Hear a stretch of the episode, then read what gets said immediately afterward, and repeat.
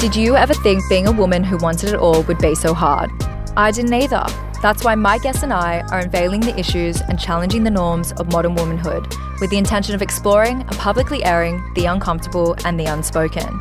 No topic is taboo as we search for answers to the questions that most people are too ashamed to ask. Welcome to Single at 30, the manual for the modern woman that we are writing together. So, are you in?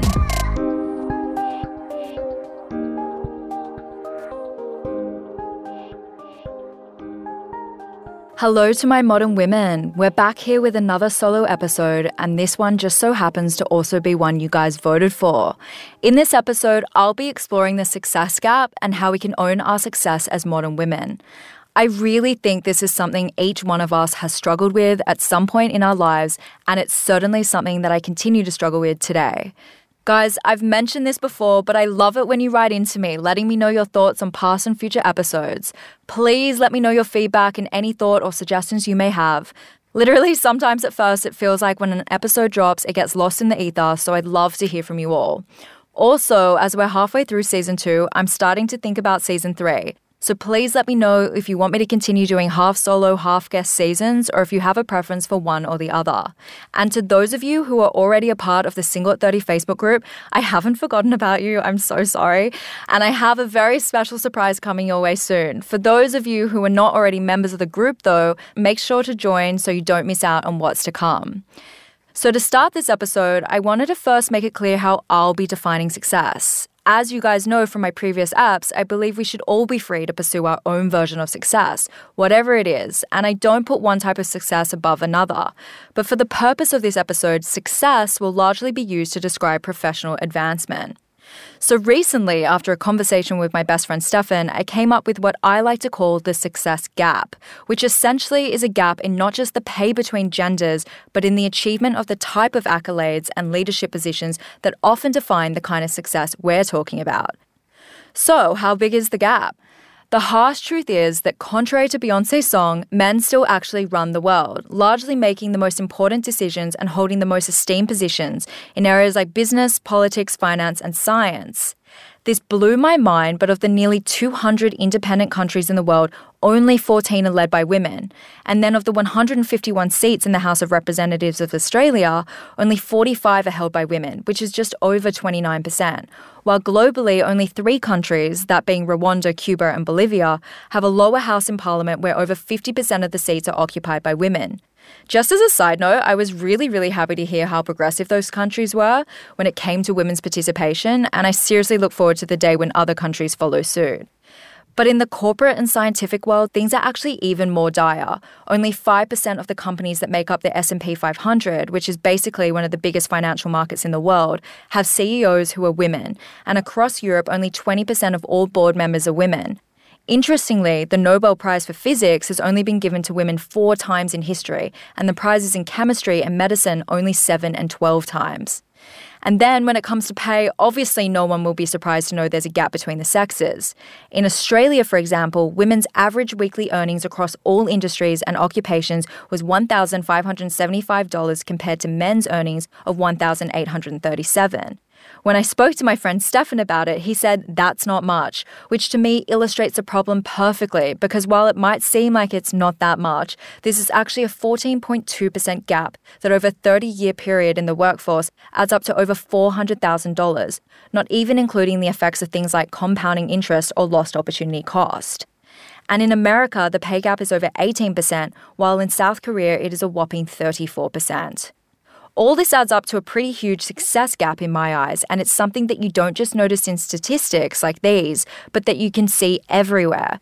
I mean, I definitely have. As an example, in the corporate jobs I've had, I mainly noticed women in secretarial and assistant roles, and while working in finance, I had very few female colleagues at all, unless they were in the marketing or business divisions. Thankfully, though, what I've also noticed is more and more women are going into business for themselves to in part try and close the gap. But I suppose an important question to ask is how did we get here to begin with? Based on my research, I think it's a combination of nature and nurture. Obviously, from a physiological perspective, there are definitely things that hold us back. Firstly, there's what we naturally as women gravitate towards. I was recently listening to an interview with clinical psychologist Jordan Peterson, And for those of you who don't know him, he's worth checking out because he literally has one of the most incredible minds I've ever come across. But basically, in the video I watched, he argued that women are more interested in people, whereas men are more interested in things, which means by default, women gravitate towards more professional roles that involve and are focused on nurturing and connection, such as nursing and teaching, whereas men are more interested in stuff like spreadsheets, tools, cars, and money, and therefore tend to gravitate more towards careers like engineering and physics or even finance. In the short snippet of the interview I saw published on his Instagram account, he didn't actually specify that this difference was genetic, but I got the feeling that that's what he was saying, or at the very least that there was a genetic component. And I actually tend to agree. Like, my earliest memories of school are me crying over my dad forcing me to learn my times tables. I always loathed maths and naturally gravitated towards subjects like history or English and anything that involved people or human stories. Genetically, women also have about 10 times less testosterone than men, which is a hormone linked to risk-taking and confidence. And confidence and self-belief, I've come to realize, are absolutely key ingredients to success and achieving anything you want in life, perhaps even more so than actual competence. Like, not to point fingers, but Donald Trump is a living example of the insane power of unwavering self-belief with little to no merit, something that a lot of men have actually clued onto. When it comes to job applications, for example, women generally only apply when they meet 100% of the criteria, but men on average apply when they meet a measly 60%. I attribute this behavior to what I like to call basic white man syndrome, which basically means in the same way a lot of men think all girls are into them, they also think they're good at everything. This is why men often do what I've seen called man-terruptions, which is basically where a man interrupts a woman mid-sentence, and unfortunately, in a lot of cases, the woman allows it. Whether it's because of conditioning or not, the basic premise is that the guy thinks they're more capable and their opinions are more valuable than ours. And then, on a nurture front, women are also much more likely to experience the often career-crippling imposter syndrome, which, as most people who have experienced it know, can cause sleepless nights, anxiety, guilt, and in a lot of cases, halt career progression even when you're performing brilliantly. The statistics on this are literally terrifying. Endless studies in countless industries show that women judge their own performance as far worse than it actually is, while unsurprisingly, men rate their performance as better than it actually is. In a study performed at a surgical school, male students not only did this, ranking their own performances more highly than their female counterparts, but also did this when they actually underperformed compared to their female counterparts. This fits with a lot of situations I've read about and even seen firsthand, where men feel qualified to walk into their boss's office to pitch ideas, or put their hand up to be put on projects beyond their capabilities, or even to demand a pay rise or promotion, whereas women are often a lot more considered and cautious and just want to keep their heads down and work hard. This is part of a broader pattern authors Carol Frohlinger and Deborah Kolb refer to as tiara syndrome, which, if you haven't heard about it before, is where women feel they can be bestowed a tiara of success on the basis of performance alone. Not included in their strategy for success is extreme self-confidence and proactivity. And not only is this sadly a big mistake, but this difference in how men and women rate their own ability and qualifications can be found across a range of industries and fields. Like, I found it super interesting how in a survey of potential political candidates in America, men were found to be about 60% more likely to say they were very qualified to run for office, even if they had the exact same qualifications as female candidates. And I recently read Lean In by Sheryl Sandberg, Chief Operating Officer of Facebook and the fifth most powerful woman in the world according to Forbes, found it incredibly comforting to know that somebody of her status also struggled with imposter syndrome.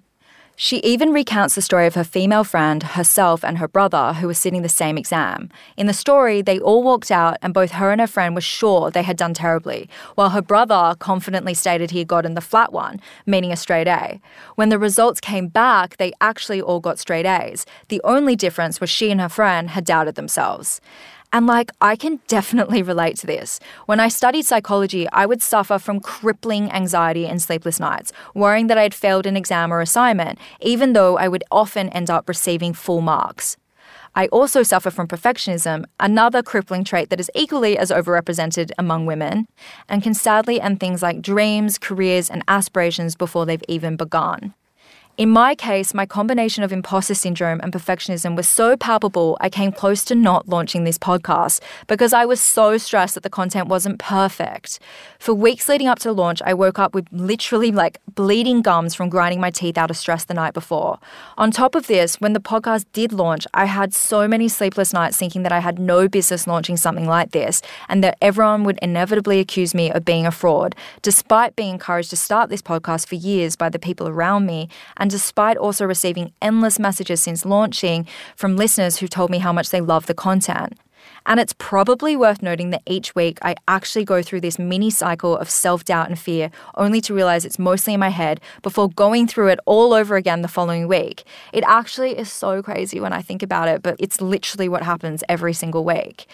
According to doctors Pauline Clance and Suzanne Immers, imposter syndrome comes about because of mismanaged internalized social expectations. Basically, from an early age, women are taught subconsciously and perhaps consciously that they are less capable and smart than boys. And this means when they achieve things later in life, they can't accept that it's because of their own talents or hard work, instead seeing themselves as a fraud. And this early conditioning is frighteningly exemplified in an experiment involving 192 kindergarten and first grade students who were taught to play a team game and then told to pick their partners. Half of the children were told they needed really, really smart people to do well at the game. The other half were not. The children then chose 3 teammates from photos of 6 children they never met before. 3 of the photos showed boys, while the other 3 girls. All the children showed a preference for teammates of their own gender with their first choice, but those who were told they needed really, really smart people were then more likely to select boys over girls for their next partners. It's crazy, but this shows how by the age of just 6 years old, girls already believe they're less capable than boys when it comes to smarts. And in the end, this leads to behaviours that are correlated with a lack of self-belief, such as not being able to ask for a pay rise in circumstances where most men definitely would. In fact, research reveals men are 4 times more likely to request higher pay packages than women with the same qualifications. Besides viewing boys as smarter, young girls who are frequently praised for their looks are also taught to prioritise them over intelligence. This also takes place with boys, who learn to see female appearance as all-important. It actually reminds me of a time when I was dating a guy who said a girl like me should work in sales rather than as a coach because I could make a killing based off of my looks, implying my appearance was the only way I would be able to make a good living. I've also noticed that men often list nice as one of the most popular traits to describe a woman, often trumping traits like funny, interesting, intelligent, or driven. And this makes me think that it goes back to our conditioning that we must be polite and nice, and if we're not, then we somehow don't fit the mold of what a girl should be like. My dad actually also often says that women wait for permission before acting, and I think it's because we've been taught to seek help or ask for permission, whereas men are praised for being proactive and self-directed. In Lean In, actually, Sandberg describes a talk she gave at Harvard where when the students were given Q&A, the male students, and I'm quoting here, leapt to the microphone and posed thoughtful, big-picture questions like, what did you learn at Google that you're applying at Facebook? And how do you run a platform company and ensure stability for your developers? Then 2 women rose to the microphone, and the first woman asked, do you think it's okay to work for a company that competes with the company you worked for before? And the second woman asked, how can I get a mentor? Sandberg goes on to say her heart sank. The men were asking about how to manage a business, whereas the women were asking for permission or help. She says they were waiting for their Prince Charming mentor in business, just like many did in the dating world.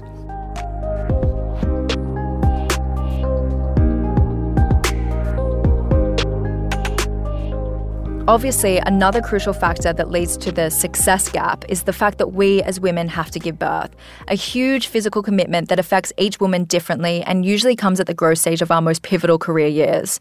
And the impact of this cannot be overstated. In Canada, in the year after the birth of a first child, women aged 25 to 34 experience a reduction in earnings of about 48%.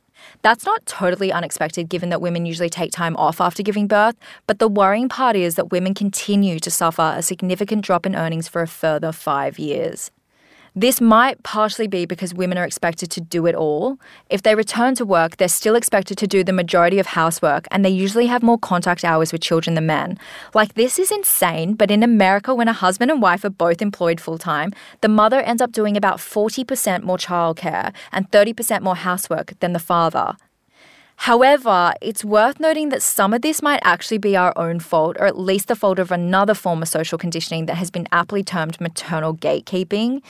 Basically, that's when your boyfriend or husband or partner tries to do something in the kitchen or with the children, like stacking the dishes or changing a diaper, and you say, no, not like that, let me do it. As Sandberg points out in Lean In, just like we need to empower women more at work, if we want men to do more at home, we need to empower them around the house. Like my guy best friend once remarked, he even ended up intentionally acting dumb in the kitchen, even though he was completely capable, because after being warned to not do it like that enough times, he decided he didn't want to encroach on his ex-girlfriend's domain. And basically all that meant was she ended up doing more of the housework than she needed to. And then another thing that blew my mind is how over the past 50 years, not only has the amount of time we spend on housework been going up, so has the amount of time we spend on child rearing. Think about this. In 1975, women who didn't work spent about 11 hours a week on primary childcare. When they worked part-time, they spent about 6 hours on primary childcare. Today, though, stay-at-home mums spend about 17 hours looking after their kids, while those who work part-time spend about 11 hours doing so. This means employed mothers today spend the same amount of time raising their children as non-employed mothers in 1975 did. Just as another side note, though, it's strange for me to hear these numbers, as based on observations and even conversations with my friends, they seem to spend way more time with their children than 11 to 17 hours per week. But whatever the exact number is, our time spent looking after children is going up. We are now expected to be housekeepers and mothers and successful career women all at the same time. This ideal is so much so and so damaging to us that famed feminist Gloria Steinem said, "Superwoman is the adversary of the women's movement." Basically, she's saying there is no way we can do it all to perfection, and for society to expect so is ridiculous. And I think Sandberg sums a lot of this up nicely in the marathon analogy she gives in her book. She asks us to imagine a marathon where men and women arrive both equally trained and fit, but where the men are routinely cheered on with slogans like, "looking strong, on your way," but the females hear different messages. Stuff like, "you know you don't have to do this," or "why are you running when your children need you at home?" But despite all these challenges, fortunately, countless women have beat the odds and achieved remarkable success in the traditional career-oriented sense of the word. Essentially, they've won the marathon. Not only are there the corporate giants like Sheryl Sandberg or pioneering legal minds like Ruth Bader Ginsburg, but also famed women scientists like Andrea Ghez, winner of the Nobel Prize in Physics, and also game-changing political leaders like Angela Merkel. There are also countless women who have risen to C-suite positions in the corporate world at all levels or started their own businesses and seen them prosper. But unfortunately, owning your success as a modern woman can be just as hard as achieving it. And I'm not just talking about the sleepless nights that can come with imposter syndrome. For instance, women are far less likely to boast about their success or to talk about a recent promotion or even reveal how much they get paid, and they all too frequently downplay their achievements or attribute them to somebody else. And this, in turn, unsurprisingly, leads to them being overlooked for further career progression. An extreme version of this is when women apologize for their own achievements so as not to appear arrogant and be disliked or demonized, or even to avoid being labeled a bad mother or wife for over-prioritizing work and under-prioritizing home life. An interesting fact I recently read is that single women are actually less likely to advertise what they earn compared to women in relationships.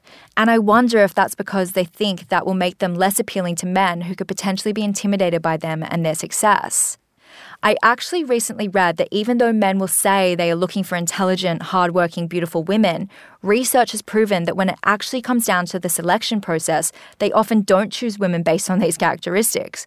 They actually want a subservient, nice, easygoing woman, leaving a lot of women to conclude that their careers actually intimidate their potential suitors. My life coach once even told me that the fact that I'm supposedly so independent would intimidate a lot of men, and that I need to stop operating out of my masculine energy and focus more on my feminine energy. She even recommended that I add more color to my wardrobe by purchasing more pink and bright colored clothing, knowing my go-to is always black. And funnily enough, as I record this ep, I'm actually dressed head to toe in black. And not to go off on a tangent, but now that I think about it, the demonization of successful women is so bad, I've even noticed that some men in industries that I've previously worked in are now complaining about women receiving preferential treatment. Instead of assuming their promotions and achievements are based on merit, some men are now saying it's just politically correct bullshit. The truth is, this all adds up to why it can be extremely hard as modern women to accept compliments about our success. In The New Yorker, author Ken Oleta noted, self-doubt becomes a form of self-defense. The idea is that in order to protect ourselves from being disliked, we question our abilities and downplay our achievements, especially around others. I mean, I've definitely been guilty of doing this, and this is because, and I'm sure this is no surprise to most of you, but successful women and successful men are viewed very differently. Decades of social science research have confirmed this, and it all comes down to societal expectations and stereotypes. Our stereotypes of men says they should be providers, or strong, or driven and aspire to power, whereas our stereotype of women says they should be sensitive caregivers and value communal aspects of living. In essence, whenever men or women stray from these stereotypes, they are punished by society. For instance, men who were sensitive caregivers were historically viewed as effeminate and weak, and women who are strong, driven and aspire to power were historically and often continue to be viewed as calculating, or ruthless, or bossy, or bitchy, and basically everything a woman shouldn't be. For example, in the workplace, when a man calls a woman ambitious, it's not usually a compliment. Rather, it's an underhanded insult, a warning that she isn't what a woman should be, and she should be watched in case she encroaches on the domain of men. When a man is ambitious, of course, it's always seen as a positive. Like, think about how Donald Trump and Margaret Thatcher, the Iron Lady, are viewed so differently. The same dichotomy can be found with countless other words. But in short, success and likability are positively correlated with men and negatively correlated with women. And sadly, it's not only men who are attacking successful women. In fact, other women often view their high-achieving female peers just as negatively as men. Sadly, we can be our own worst enemy. I'd like to mention here that I think, like Madeleine Albright once said, there is a special place in hell for women who don't help other women. So, what can we as modern women do to close the success gap? I think, like Jim Morrison said, there can't be any large-scale revolution until there's a personal revolution on an individual level. It's got to happen inside first. In our case, it means we need to stop thinking hard work and keeping our heads down will be enough to get us where we want to be. We need to start embracing self-confidence, and dare I say it, a lot of us could take a page out of Donald Trump's book. We need to start aiming higher, demanding more of our bosses, and start applying to jobs even when we don't meet every single one of the criteria. We need to lean in, like Sandberg says, and start taking more leadership positions. I think we also need to surround ourselves with the right people. Like, if your family or peers are looking down on you or attacking you because of your success as a woman, don't accept it. Napoleon Hill, in the book Think and Grow Rich, really stresses the importance of being selective about who you hang around and who you share things with, claiming quite rightly that the people in your life can have a big impact on your success. And when I think about it, this might be even more important for modern women. We also need to choose our partners wisely. In Lean In, Sandberg reveals that contrary to popular belief, pretty much all the most successful female business leaders have partners. A wild fact that I recently read is that out of the 28 women who currently serve as the CEOs of Fortune 500 companies, 26 are married. Many of those CEOs said they couldn't have achieved what they did without help from their husbands, including housework and childcare. I really think that if we can do all that, then modern women will have a much better chance of closing the success gap, something I think deep down we all want to do and would be proud to contribute to. Finally, when we achieve success, we need to work our hardest against imposter syndrome. We truly need to believe that we can achieve big things because of our talents and hard work, and not deflect compliments or apologize for our successes. And we definitely shouldn't indulge any romantic partners who are either intimidated by our success or try to minimize it. The reality is, success isn't a dirty word, and we shouldn't act like it is. Instead, we should all work together to try to close the gap.